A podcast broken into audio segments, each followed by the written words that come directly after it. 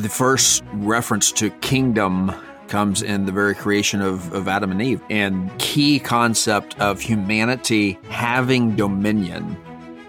The second Adam, who gained dominion by his cross and resurrection, you know, has begun to exercise that now through his people, the church. You know, hey, if there's somebody listening to this and you have not bowed your knees to King Jesus, do it right now. You're listening to the Holy Joys podcast, co hosted by Jonathan Arnold and Dr. David Fry. Visit us at holyjoys.org and stay tuned for weekly discussions of theology and ministry practice, all for a holy, happy church. So, I think our first ever podcast together was titled Happy Anticipation of Heaven on Earth.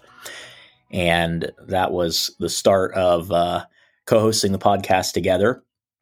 And in that podcast, which we recently reposted, um, we discussed the way in which Christ, as the second Adam, subdues the earth, um, so that in the new heavens and the new earth, creation is renewed, and Adam's uh, creation mandate to have dominion is is fulfilled. And so Jesus doesn't take us back to Eden, but he takes us forward to a creation fully subdued, something that Adam never saw. And so this gets us right to the heart of what we call the gospel of the kingdom, the good news of the kingdom. And I've been thinking for some time about how, as evangelicals, you know, literally gospel people, um, our gospel seems to say very little to nothing about the kingdom. We kind of give the Romans road approach to sharing the gospel, which isn't isn't bad. I mean, it's not a bad way to share the gospel. The gospel is so so big and so great and so glorious, uh, and and certainly you know forgiveness through the substitutionary atonement of Jesus is is right there at the heart of it. Um, but we need to make sure that our gospel isn't um, too small. You know that, that we're not missing out on the, the depths and the riches uh, of our gospel. And I think that recentering the mm-hmm. kingdom is a really important part of having a more um, you know balanced and and holistic picture of what God is actually doing in the world through Jesus Christ. So that's what I'd love to talk about today is is the gospel of the kingdom and what does the kingdom have to do with the gospel that we preach as evangelical Christians? Yeah, the first reference to kingdom concept, of course, comes in the very creation of, of Adam and Eve, right? In Genesis chapter one. And this this key concept of humanity having dominion over the earth, over the sea, over the birds of the heavens, over the earth, over everything, all other creatures.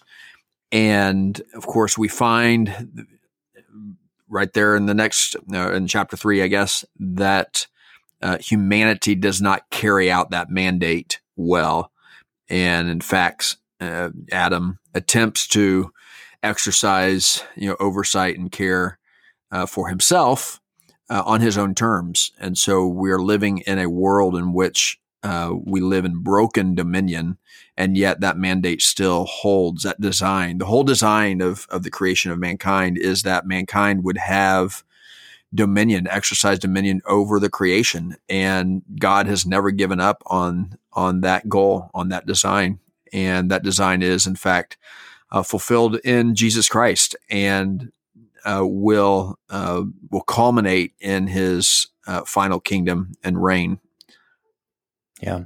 I think it's helpful to when discussing the word kingdom or the idea of kingdom to connect it to kind of a cluster of terms and ideas like dominion or reign or mm-hmm. rule or authority or lordship. Um, these various ways of describing the different dimensions of, of what dominion or kingdom entails. Uh, and we see there that mm-hmm you know, Adam's job was to be a king over creation, you know, through which the great high king of heaven would exercise his his rule or dominion. And uh, when we discuss Adam's first sin, uh, it was certainly an act of disobedience. Uh, it was a, it was a sin against God's command, His law that had been given, but it was also a failure of dominion because he is supposed mm-hmm. to subdue every creature. I mean, when you're reading Genesis for the first time, I remember this almost feeling like, man, what like what is the deal? It keeps repeating, like, you know, all the creatures, you know, the, the birds of the air and the fish of the right. sea and the beasts of the field. Like all the emphasis is totality. Every single creature is supposed right. to be under his rule or kingship. And then the story is one creature in particular, the serpent, gets dominion over him. So instead of him having dominion over mm-hmm. the serpent and driving the serpent out, you know, the, the serpent invades this this innocent and pristine creation. Um, he he comes under Satan's rule or dominion, so that Paul can now say that Satan is the god of this world. And so his sin in the beginning is a royal failure. It's a fail, literally, you know, it's a failure to have dominion, to exercise right uh, over the serpent. And so the whole story of the Bible is set up in terms of this conflict between Satan's dominion uh, and man's dominion, which he's you know failed to have. Yeah, you mentioned that word subdue, which in our uh, and throughout human history has uh, tended to to emphasize the almost a, a violent or forceful subjection of something that is out of order and forcing it if by handcuffs into its its proper place uh, you know, there's a sense of the, the, the world creatures have, have rebelled against human dominion and we have to kind of force it back. Well, uh, does that happen? Certainly. Uh, there, there are times where that has to happen, but there's, I think there's a, a more primitive nuance that needs to be understood with subdue. And that is, uh, I think the new uh, living translation captures this. I think it uses the word word govern. And if I remember right, there's another translation that uses the word order. But to subdue creation, to have dominion, to subdue it, is, is to bring it to order, uh, is to take what God has created and is very good, but now to, to oversee and to govern all of that good so that it flourishes together. It is an ordering idea that humanity's dominion is a mandate to help bring things to proper order. Uh, we might say that it is to to govern well over God's creation. Yeah, so if you look at the opening chapters of the Bible through that lens, instead of subduing, man begins to subjugate. Instead of governing, they begin mm. to tyrannize. Instead of having dominion, they begin to dominate. So, you know, you can look at Cain and Abel through that story. Instead right. of subduing creation, they're subduing one another. You know, they're they're dominating one another. Right. Lamech's boasting of his uh, you know, I has two wives and of his vengeance over Cain.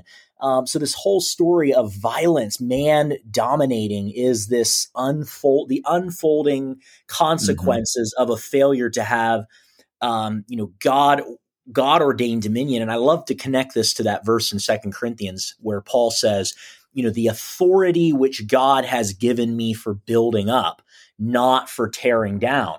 And so God gives Adam this, this call right. to govern, to order, to subdue for flourishing, for good, for the good of creation. But we live in a world where um, man has used his any power or influence that he has to tear down the other th- that it's almost impossible to have a discussion about authority or about power without it being something negative something f- to fear something to be afraid of and that's especially mm-hmm. true in our in our postmodern world where everything is about um, you know dynamics of power it is. And this is why the words of Christ when he came repeatedly said, fear not, you know, don't be afraid. And, uh, I, and then uh, there at the end of Matthew, he he says, you know, all all authority has been given to him. Uh, you know, the apostles talks about uh, all things being placed under his feet. Well, that's that's reference to the creation passage in, in Psalm eight, where where God, uh, the psalmist is, is describing God's creation of, of mankind and is referring back to Genesis and dominion that he has given humanity dominion over the works of, of your hands. You have put all things under his feet. Well, guess what? Uh, we have done a terrible job of exercising uh, dominion or subduing the earth, but Christ comes and and it is declared that the Father has placed all things under his feet. So, mm-hmm. so we have the this rich theme also in this whole conversation of first Adam versus second Adam. What the first Adam fails to do, the second Adam uh, accomplishes, and he accomplishes it through death and through resurrection, and and through that shows his his absolute authority over all things on earth, above the earth, under the earth. Uh, he he demonstrates his authority, and of course, that will be established in final resurrection. Yeah, my favorite place uh, to go is is Hebrews two. Uh, I might even say one of my mm-hmm. favorite chapters in the entire Bible, because there in uh, verse 5, it says, It was not to angels that God subjected the world to come, of which we are speaking. It has been testified mm-hmm. somewhere. What is man that you are mindful of him, or the Son of Man that you care for him? You made him a little uh, while lower than the angels. You've crowned him with glory and honor, putting everything in subjection under his feet. Right. Uh, now, in putting everything in subjection to him, he left nothing outside his control. But then here's the key at present, we do not yet see everything in subjection to him. It's like, no kidding. Look around, listen to the news. The world is a mess. You know, creation is in turmoil. Uh, you know, Romans 8 says it's it's groaning until now. But then verse 9 is so beautiful. But, but we see him. We see Jesus, who for a little while was made lower than the angels you know, he became a man. He took on human flesh, uh, namely Jesus, crowned with glory and honor because of the suffering of death, so that by the grace of God, he might taste death for everyone. And then it goes down to talk about how through death, he destroyed the one who has the power of death. That is the devil and made yes. propitiation. So it's, it's through the substitutionary atonement of Christ. It's through that death and and descent into the dead and and then the resurrection that the kingdom comes. That he has, you know, not just defeated this uh, the enemies of God as a mere symptom, which is what you know the, the kings of the Old Testament could do. David could bring a temporary peace. He could put down the Philistines, but Jesus strikes at the heart of the problem. He gets to the root. He deals with the principalities and power uh, powers that animate this, you know, the, the, kingdoms of this world, and by destroying them at the root, gains uh, an everlasting dominion over over creation. Yeah, absolutely. And that's beautiful. The, the connection between uh, Hebrews Hebrews uh, two and and Psalm eight.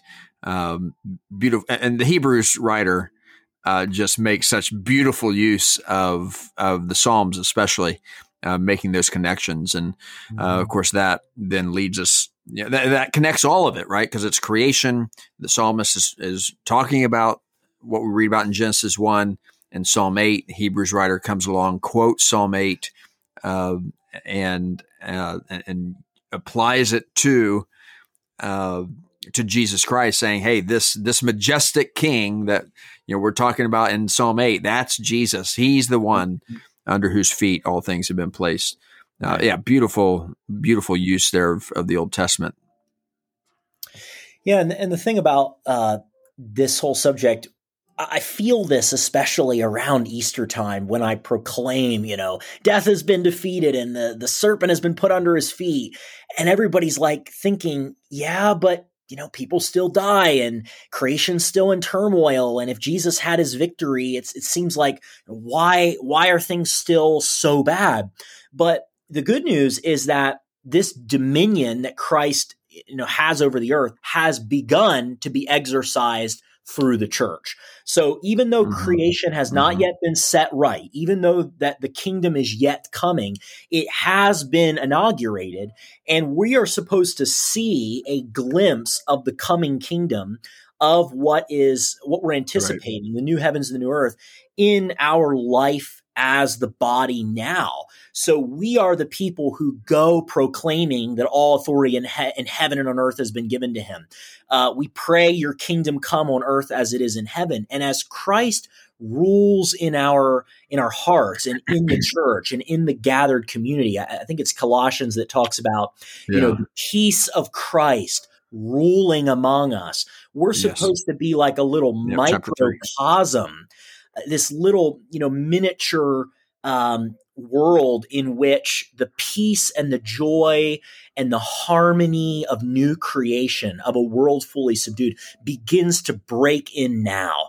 And so we are like an embassy mm-hmm. of the coming kingdom where we invite people to take refuge, you know, become citizens of the kingdom of heaven, the kingdom that is coming and enter into this new creation community now because the day's coming when the people who are part of the church are the citizens of the new creation. We are the right. new humanity that's going to dwell there forever. So, you know, the second major point is that the second Adam who gained dominion by his cross and resurrection, you know, has begun to exercise that now through his people, the church. Right. So let's talk a little bit about the relationship of the church and the kingdom of God. And I have made uh, the statement in the past uh, that uh, bears some or needs you know some uh, reflection, and that is that the church is not uh, the totality of the kingdom, uh, but the church is today the ordinary and the visible manifestation of the reign of God on earth. And I think what happens, especially in in many um, minds that are going through a sort of deconstructive state. They're they're trying to rebuild, you know, tear down some bad structure and rebuild some new ones. Uh, what happens often is that the church gets left behind, and this false dichotomy between kingdom and church creeps in, and uh, the, the, truth is, is that you're not going to come to a good view of the kingdom if it doesn't include the church, right. uh, and if it doesn't include the church at its foundation. Obviously, Jesus Christ Himself is the cornerstone. He is the head. He is uh, he is the it is is Jesus Christ speaking of His coming death and resurrection, who says, "I will build my church." Mm-hmm. And he is referring, of course, to his resurrection. Uh, he will begin building the church by uh, you know in three days rebuilding the temple, right? Mm-hmm. And uh, so there's a connection, a, a deep theological connection that Jesus makes between the church and the kingdom.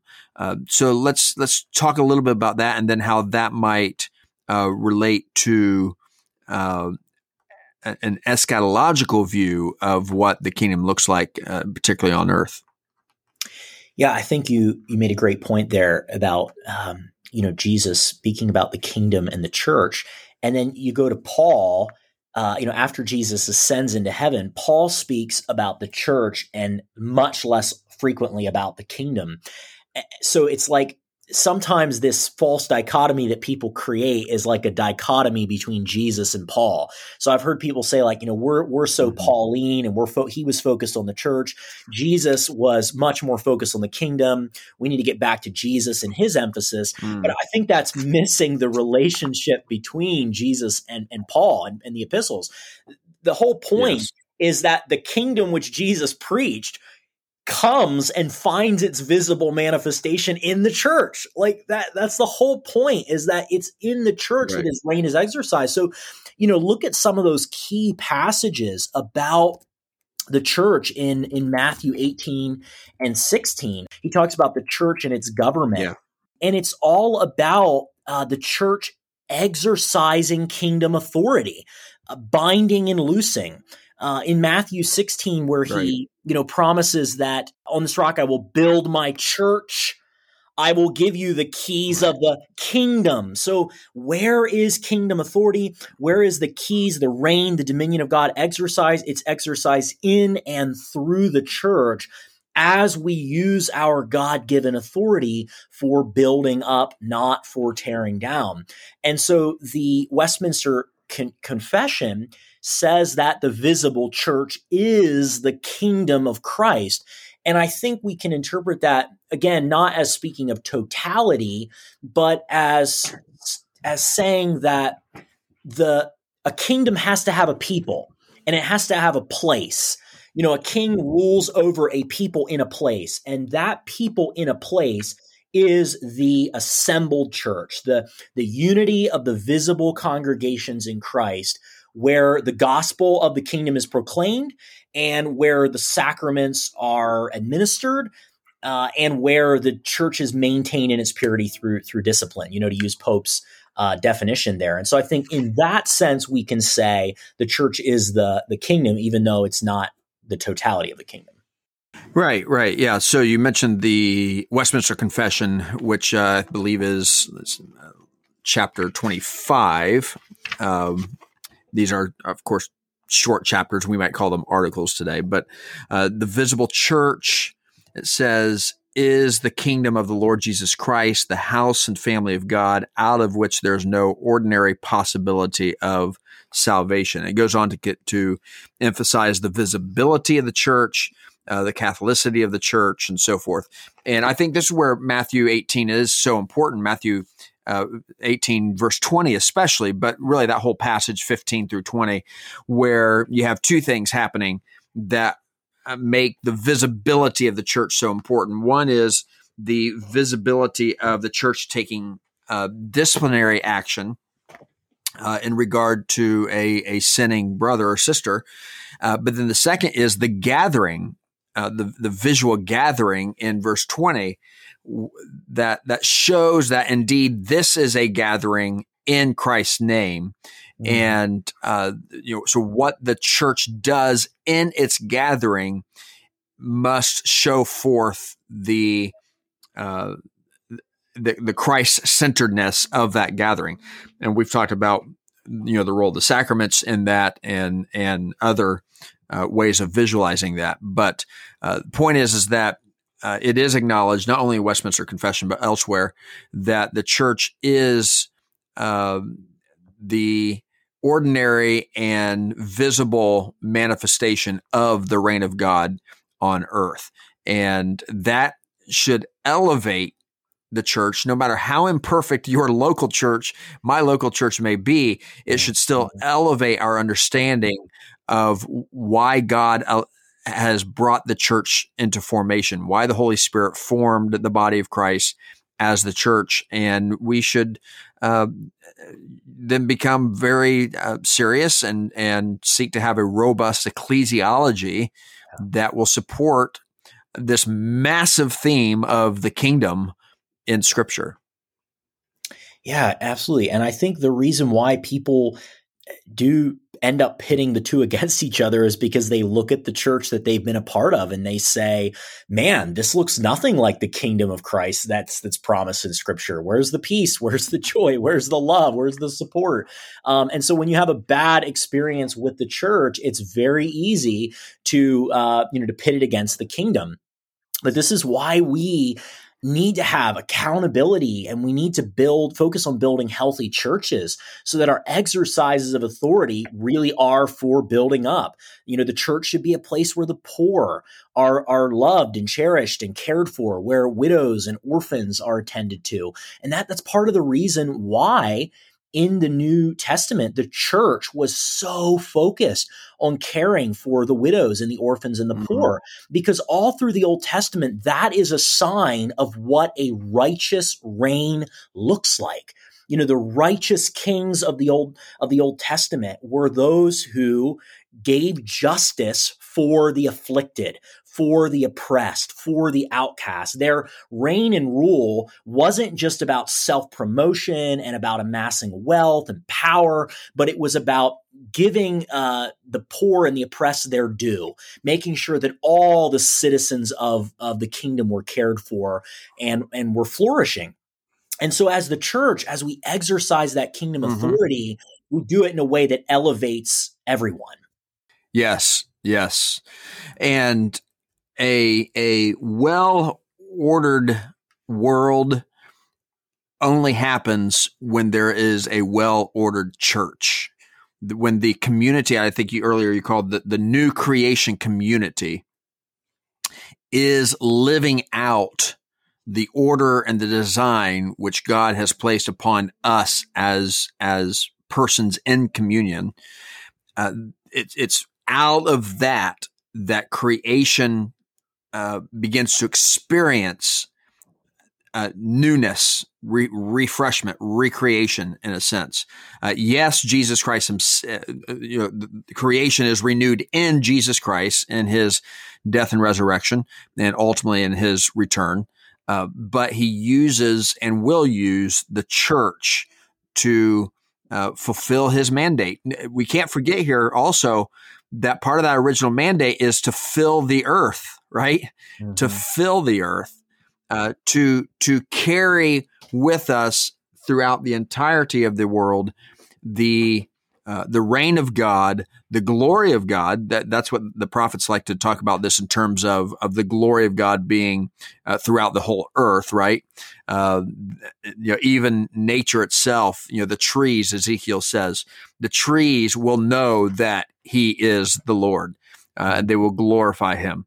Uh, that, that's all part of our mandate to, to fill the earth. And in our filling, not only are we subduing, not only are we exercising uh, care and uh, governing the world, but we are showing the glory of God and carrying that out.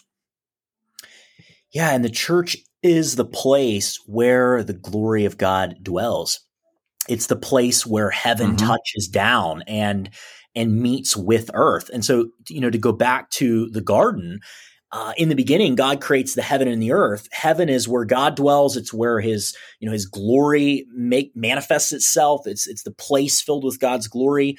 Earth is man's dwelling. But in the Garden of Eden, heaven and earth intersect you know, Adam and Eve walk with God. They, they experience his glorious presence. And yet they're not supposed to stay mm-hmm. there forever. They're supposed to fill, have dominion over all the earth. And so all of creation, the whole earth, which God has called very good, was created for him. And so now, as the church goes out and invites people into the church, as we spread out and fill the earth and fulfill the Great Commission, the glory of God is coming to dwell over all the earth. And that's going to be fulfilled when heaven and earth, uh, in the end, become one, and the dwelling place mm-hmm. of God is with man. Mm-hmm, mm-hmm. So you have created a chart that I think you are going to use in your local church for some discipleship purposes. Uh, so let, let's work through that here in just a moment.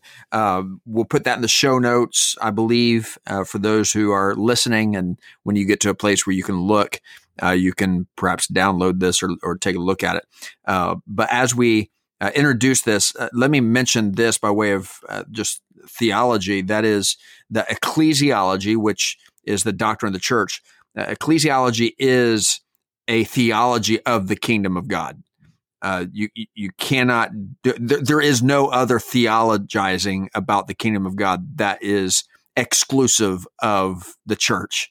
Uh, so ecclesiology uh, is a study of the kingdom of God. So at the top of this chart, you have a couple of lines from the Nicene Creed. Let me just read those, and and that will uh, start our conversation here about this uh, this chart, which which you'll make available. It says, "He shall come again with glory." to judge the living and the dead, to judge there, I understand to be, you know, put in place, put in order, uh, uh, to, to, to subdue, to use the language from Genesis 1, uh, to make, uh, uh, to make right, uh, the living and the dead. His kingdom shall have no end. And then I look for the resurrection of the dead and the life of the world to come. Amen. So those are a couple of lines from the Nicene Creed that uh, summarize uh, the doctrine of the kingdom. Uh, so, you know, work us through this chart. Uh, again, if, if, you're listening and you are able to follow along, uh, we welcome you to do that. If not, you can look at this chart uh, in the show notes and take a look at what we're looking at. Yeah, sure. So I'm I'm just a very visual learner. I have to see it, and I'm always doodling. Uh, even if I'm lecturing or something, I'll have notes in front of me, and I'll be doodling as I'm talking. Um, so it's just it just really helps helps me to visualize this. But just three simple panels. Uh, the first panel is what we've we've discussed about the first Adam failing to have dominion. So you've got heaven. uh, and then you've got Earth. Those are two different spaces or spheres that are overlapping in Eden. And Eden is where heaven, God's dwelling, which is filled with God's glory, touches down uh, and man dwells with God. But Adam is supposed to go out and have dominion over all the earth, fill the earth and subdue it, because all things were created for God. It was created very good. And so Adam is supposed to extend, as it were, God's reign over creation um, by being an instrument through which that dominion is exercised. But we know, of course, he failed to do that. And so the second panel, panel just shows how the second. So let me, yeah, let me stop you there for a second. Yeah. Yeah, let me let me stop you there because I want to I want to make this comment that goes back to the, my emphasis on filling the earth, f- multiplying, filling the earth, subduing it. That sometimes we pass over very quickly so why is it so important for humanity to fill the earth? Now, as we go through these panels, I, I want to to give you know plant this seed of thought that God ordered humanity to fill the earth and that that mandate comes upon the description of Adam and Eve being created in the image of God after his likeness and that, in the words of the prophet, filling the earth means that they're going to fill the earth with the likeness, with the image of God, that is, with his glory, in mm-hmm. order to prepare it for God's very presence. So it's not this, you know, one sided mankind go have fun throughout the whole earth and manipulate and, and, you know, subject the earth to whatever you imagine. But no, it is fill the earth in order to prepare it, to order it, and prepare it for God to dwell with man on earth. Uh, for a great wedding that is being they're supposed to be preparing the earth for a wedding uh, that's that's the bottom line so that's why filling the earth is so important to that whole mandate mm-hmm. yeah exactly and so another theme that comes in here is exile because um, instead of them going out from Eden and ex- and filling the earth from Eden, they're actually put out of Eden. They're they're kind of like forcibly mm-hmm. removed um, and and forced to live in exile. So the earth becomes a place of exile from Eden. It's uh, the same thing with Cain, mm-hmm. where Cain subdues, kills, dominates, subjugates his brother, and failed dominion leads to another right. form of exile. He's forced to wander the earth. Um, yes. He has a mark upon him. So when you when you fail to have dominion, there's lost dwelling. There, there's the loss of dwelling with God. And so when Christ comes, he comes to lead us in this you know new exodus out of exile out of spiritual exile and this world which is not our home like we're in exile here uh, becomes a place for mm-hmm. god's dwelling as the reign of god comes and the spirit of god comes through and in the church of jesus christ. So the second panel here is that the second adam gains dominion by his cross and resurrection and begins to exercise it through the church. And so now the church becomes the place where god's glory dwells the place where heaven touches down. And now just like adam we're going out we're going out into all the earth because Christ has authority over it. And we're praying that his kingdom would come on earth as it is in heaven. Mm-hmm, mm-hmm. Right, and so we are filling the earth. The church is called now to to fill the earth, uh, to to go out. Right, that's our commission. Our, our, commission is to go to you know every corner of the world and to uh, carry on what Christ has has done which Adam failed to do. And so there's the same vision exists, right? It's yeah. the same vision that uh, the earth will be filled with the glory of God in humanity. And that, of course, Jesus Christ, as John says, is the glory. He is the glory of, of God. And we are the glory of God in Christ. Yeah and I think you're right. It's the same vision. And that can't be emphasized too strongly because so often we pit those things against each other. I've I've heard people say the difference between a Bible college and a Christian liberal arts school is that Bible colleges are focused on the Great Commission and Christian liberal arts schools are focused on the cultural mandate. Oh, that's just terrible, right? that's just a fundamental misunderstanding. Yeah. The, the Great Commission is the renewal of that initial uh, that initial cultural mandate. That the two cannot be separated. Mm-hmm. Right, right. No, no, they can't. And and sometimes we we fall into these ways of thinking without really even understanding what we've done. Uh, that we have have bifurcated, you know, uh, concepts that need to stay together. And uh, there are probably a lot of examples of doing that. I, I think I'm going to go back here just for a second, but I think it's such a powerful idea that failed dominion always leads to exile. And I think the way you put it is lost dwelling. Mm-hmm. Um, this, my mind immediately, you know, moves to to the concepts of heaven and hell. Uh, ultimately, that's exactly what uh, what he- the difference between heaven and hell uh, is. Um, either fulfillment of that that uh, mandate or um, or failure, and uh, one leads to uh, you know, perfection of the design of God. Uh, the other leads to exile. Uh, yeah. There's there, there's just simply no alternative. It it, re- it really is a dilemma that faces the human race. Yeah, yeah. I mean, if you fail to have dominion, you're exiled from Eden. The day is coming when mm-hmm. Revelation 22 depicts the whole earth as an Edenic temple.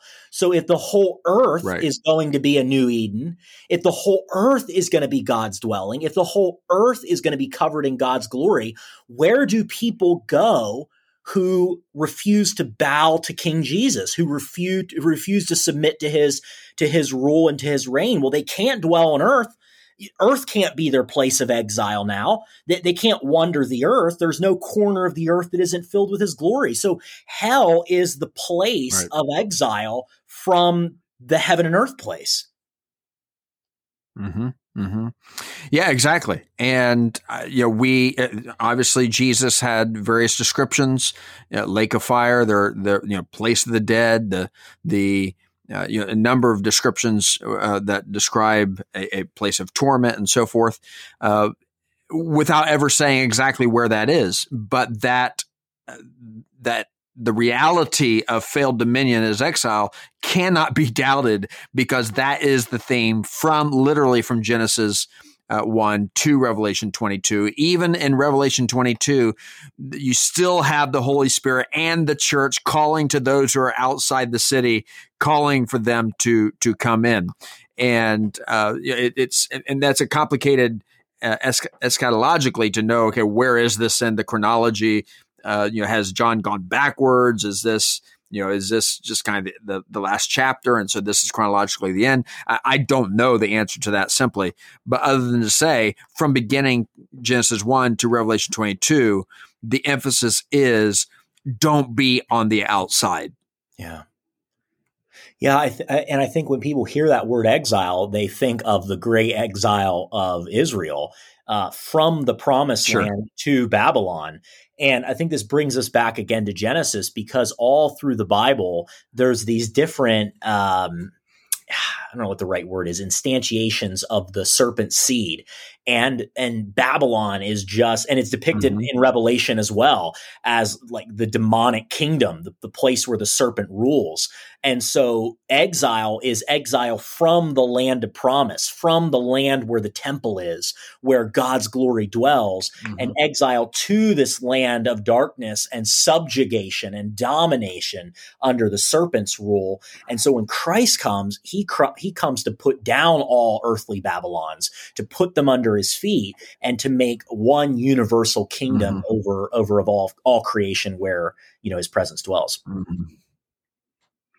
Yeah, and and for me, one of the most formative scriptures comes in Revelation 21 3. And one of the reasons it's so formative is where it comes. It's in, it's in Revelation. It's, it's like a, it's almost like it's a summary statement uh, by by the Apostle John as to where Scripture has been taking us. And it's that third verse in chapter 21 where it says, "The dwelling of God is with man," yeah. and that obviously is is drawing again from that that garden image that we have in Genesis 2 where we have uh, God fellowshipping with Adam and Adam and with Eve. There's a nearness. There's a, there's a presence there from which Adam and Eve in chapter three in chapter three are removed.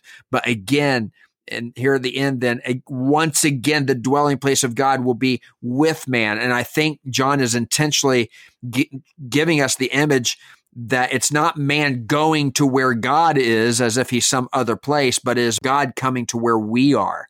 The dwelling place of God is coming. And so that's the image that he goes on to, to describe with the city coming down from heaven, not, not us going up to the city, but the city coming down. All of the images that are used there in these summary chapters are depicting a, a wedding, a, a marriage of of God and man, a marriage of of heaven and earth, so that God's dwelling is with man.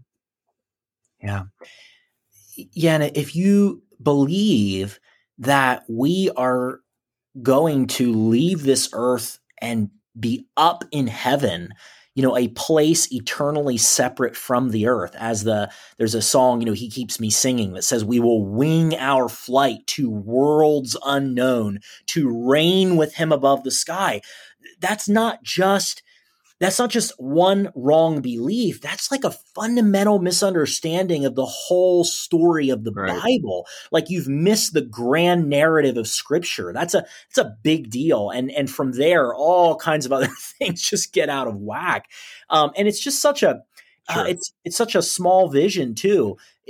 the the promise of Christ is that we're going to inherit the earth. That that the promised land which was given to Israel is going to be expanded to include all of creation. You know, Peter says we're waiting for new heavens and new earth in which righteousness dwells.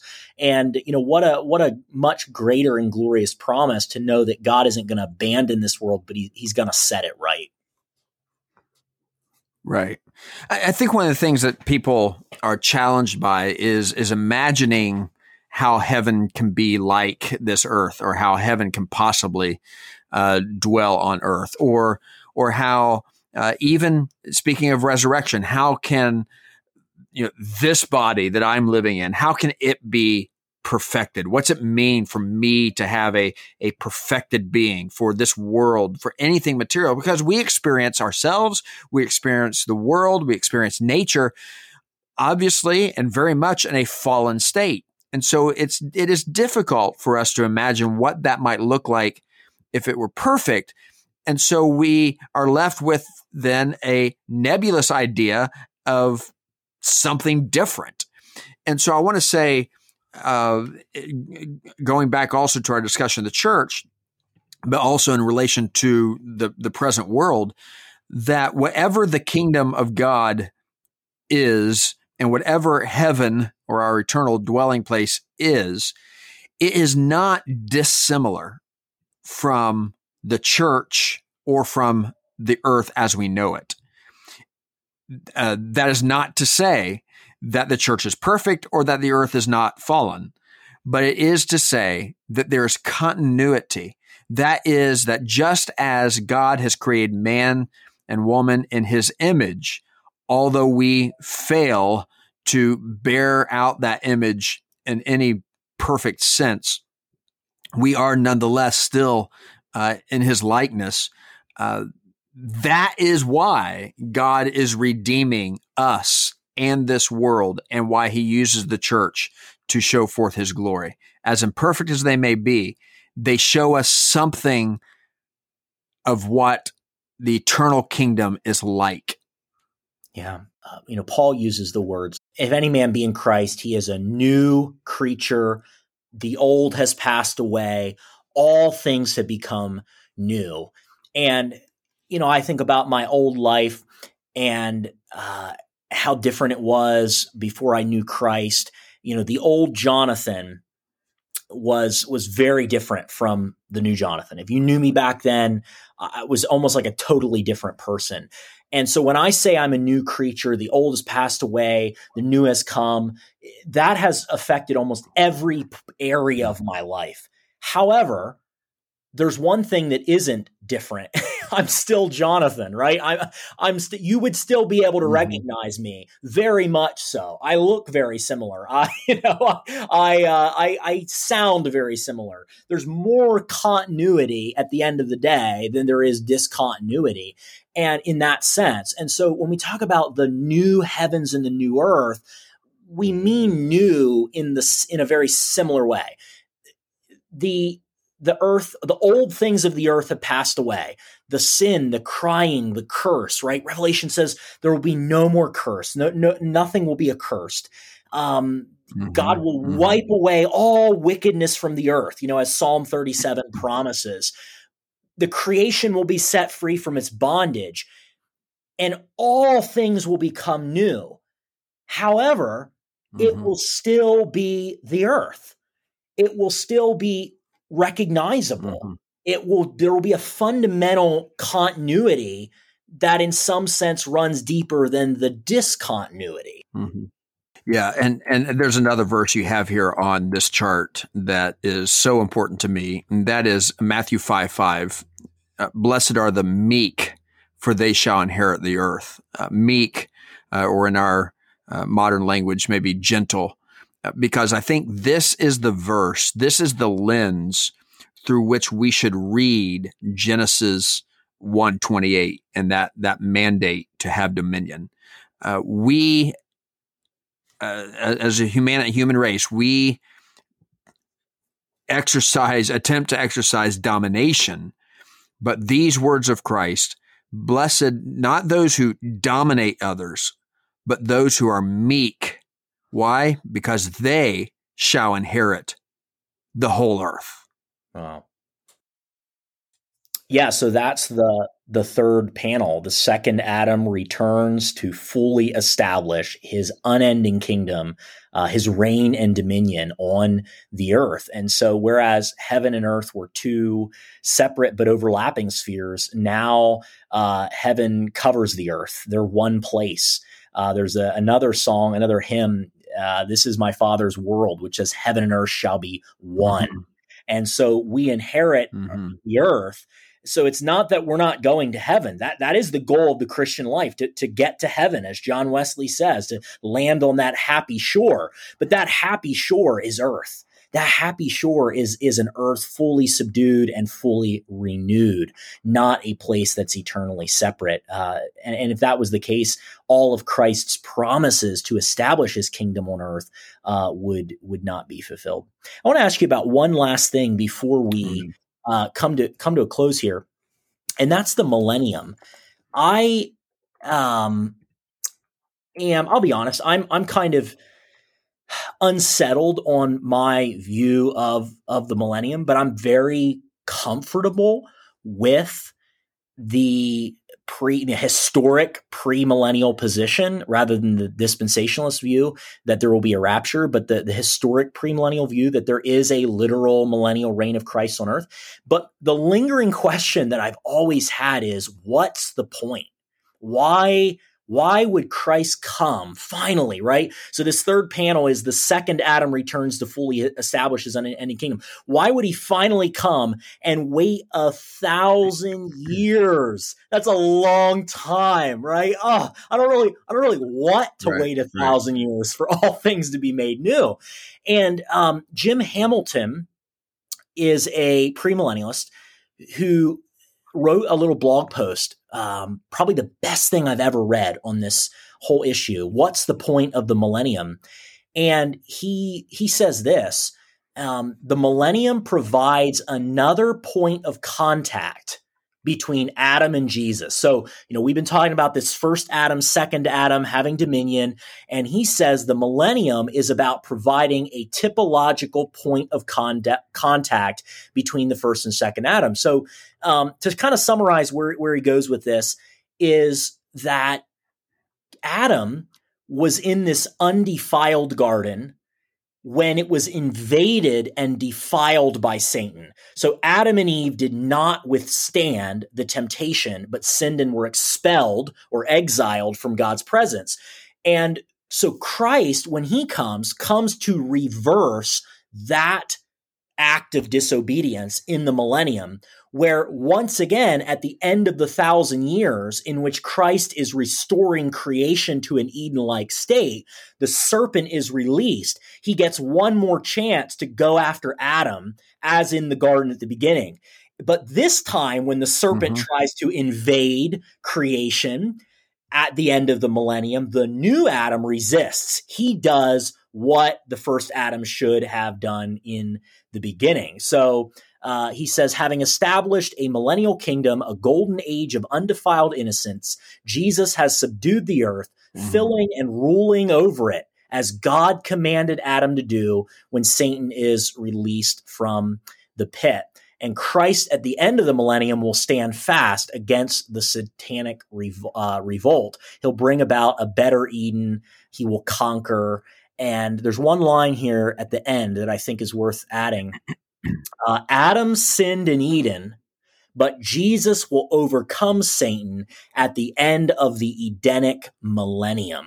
Whereas Adam was driven from the garden, the conquest of Christ opens the way for the Edening of all creation. And he uses that as a verb there, Eden edening, mm-hmm, mm-hmm, edening of all mm-hmm. creation in fulfillment of God's eternal purpose. And then he ends by citing Revelation 22, 3 to 5. So I wonder what your thoughts are on that. You know, I don't know where you stand on the, the whole issue of the millennium, but for me, that is by far the best answer to a, a question that I can continue to wrestle with, but you know, it's, it's just lingering like, what's the point? Yeah. Yeah. Yeah, I, I, mean, I think that's a very helpful answer to the question of a of a literal thousand years. Um, otherwise, you know, an amillennialist will say, well, you know, it's not a thousand literal years. That that's figurative. Um, but yeah, I mean, I think there's, uh, I think there may be something to this. I am with you. I don't, I'm, I'm not dogmatic on where I am as in regard to you know premillennialism or uh, amillennialism. I have um, I, some people might call me an amillennialist, while others might call me a pre. But regardless of all that, uh, I don't even know what I am necessarily, but I have not come across this uh, before. I think it's very interesting that he uh, he calls this the Edenic millennium. So this is the renewal, as you described, a, a renewal of Eden in order for the purpose of of a, a reenactment of uh, the first Eden. So that's very interesting. I'd have to think some more about that. Uh, yeah, very interesting. It certainly is one possible answer, uh, I would say, to it. Uh, I have tended to see uh, the millennium more in figurative terms. Um, and I think that's uh, probably the the major view in church history, but not necessarily the consensus view. Um, and so, yeah, but I think this is, I definitely am warm to this, to these kinds of ideas too. You know, I, I certainly would not discount them or dispel them. Yeah. Yeah. You know, in that chart, uh, now I'm thinking about postmillennialism. Of course, Wesley was a postmillennialist. And in that chart, in the second right. panel there, where the church is going out to to exercise dominion. You know, the second Adam is beginning to exercise dominion. Post millennialism basically says that that blue sphere begins to progressively overlap the earth until they up right. until they become right. one. Right. It's like the the the uh, kingdom is fully brought through the church on earth. So even if you don't aren't a post millennialist, which I'm not a post millennialist, um, it's still interesting to to realize that we all fundamentally agree that that's what's happening. That's the goal. How it's actually going to happen, you know, we differ on that. But the goal is that the reign right. of God right. would be brought on the earth, and to have this escapist Absolutely. view doesn't fit with any historic, you know, millennial view. Right, uh, doesn't really fit with historic right. Christianity. Right, right. Absolutely. And and I would contend that that's the only way that is to have this historic Christian view of heaven and earth being one, that's the only way to truly have a happy anticipation and to be able to long for and eagerly await the coming of the day of God in which his reign, unending reign, is established on earth. Amen. It's good news. It's good news. It's gospel. It's the gospel of the kingdom. Amen. And, uh, you know, hey, if there's somebody listening to this and you have not bowed your knees to King Jesus, do it right now. Bow now, find forgiveness from the King, enter into his kingdom through the church. Amen and trust him because there's a great, great day coming and you don't want to miss it. You don't want to live in exile from the presence of God, which is going to fill this earth. Uh, we talk about when the, when it's humid outside and it's so it's so thick you could cut it with a knife. The glory of God is going to be so thick over the earth, it's going to be like we can touch it. I can't imagine what it's going to be like. Don't miss that. Um, you know, Amen. find refuge in Him. Happy are those who seek refuge in Him. Amen. Let it be so. Thank you for listening to the Holy Joys podcast. Email your questions to podcast at holyjoys.org, and they may be featured on a future episode. Our labors for a holy, happy church are supported by generous listeners like you. Please pray about partnering with us at holyjoys.org forward slash donate.